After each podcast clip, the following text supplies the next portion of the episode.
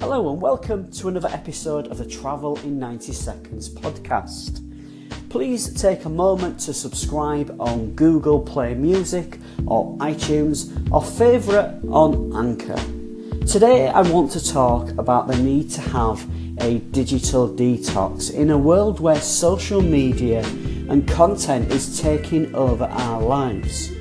Thinking back to my travels over the last two and a half years, most of the time I'm thinking about creating video stories on Instagram, tweeting what I ate for lunch, and posting photos to family and friends on Facebook.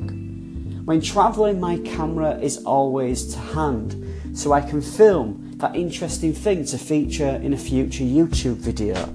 It feels like I'm connected to the internet 24 7. Some days I just want to go out, leave my camera and mobile phone at my apartment or hotel, and explore while disconnected from the world. I'm also wondering how we avoid human connection with local people because we are so busy communicating with our family and friends back home. At some point this year, I would like to take a week where I just travel, I explore, and I immerse myself in a local culture and experience it without being connected to the internet or having my mobile phone or camera in my hand. What do you think? Are digital detoxes a good idea? Have you taken one recently?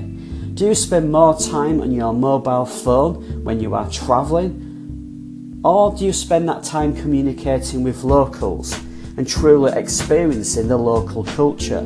It's something that I'm spending a lot of time thinking about, and I'm interested in your opinion. That's it for this episode. Thank you for listening, and please take a moment to subscribe to the podcast on iTunes, Google Play Music, and favourite on Anchor. Until next time, travel safe and don't forget to explore.